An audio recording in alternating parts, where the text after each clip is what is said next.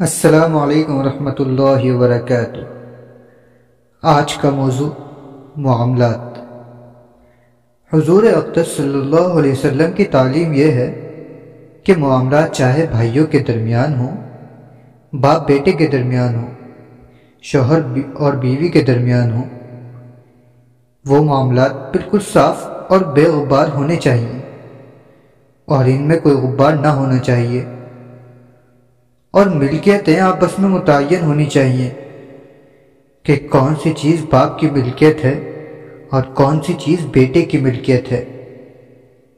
کون سی چیز شوہر کی ملکیت ہے اور کون سی چیز بیوی کی ملکیت ہے۔ کون سی چیز ایک بھائی کی ہے اور کون سی چیز دوسرے بھائی کی ہے۔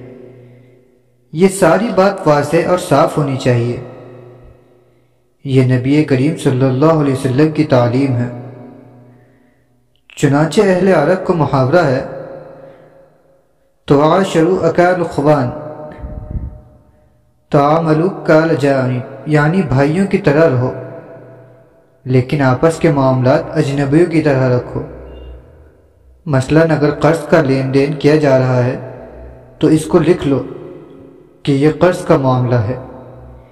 اتنے دن کے بعد اس کی واپسی ہوگی۔ آج ہمارا معاشرہ اس بات سے بھرا ہوا ہے کہ کوئی بات صاف ہی نہیں۔ اگر باپ بیٹوں کے درمیان کاروبار ہے، تو وہ کاروبار ویسے ہی چل رہا ہے۔ اس کی کوئی وضاحت نہیں ہوتی کہ بیٹے کے ساتھ جو کام کر رہے ہیں، وہ آیا شریک کی حیثیت میں کر رہے ہیں یا ملازم کی حیثیت میں کر رہے ہیں، یا ویسے ہی باپ کی مفت مدد کر رہے ہیں۔ اس کا کچھ پتہ نہیں، مگر تجارت ہو رہی ہے۔ ملیں قائم ہو رہی ہیں، دکانیں بڑھتی جا رہی ہیں، مال اور جائیداد بڑھتا جا رہا ہے۔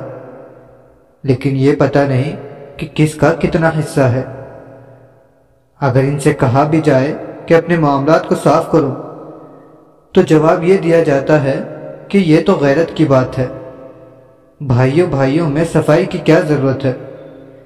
یا باپ بیٹوں میں صفائی کی کیا ضرورت ہے؟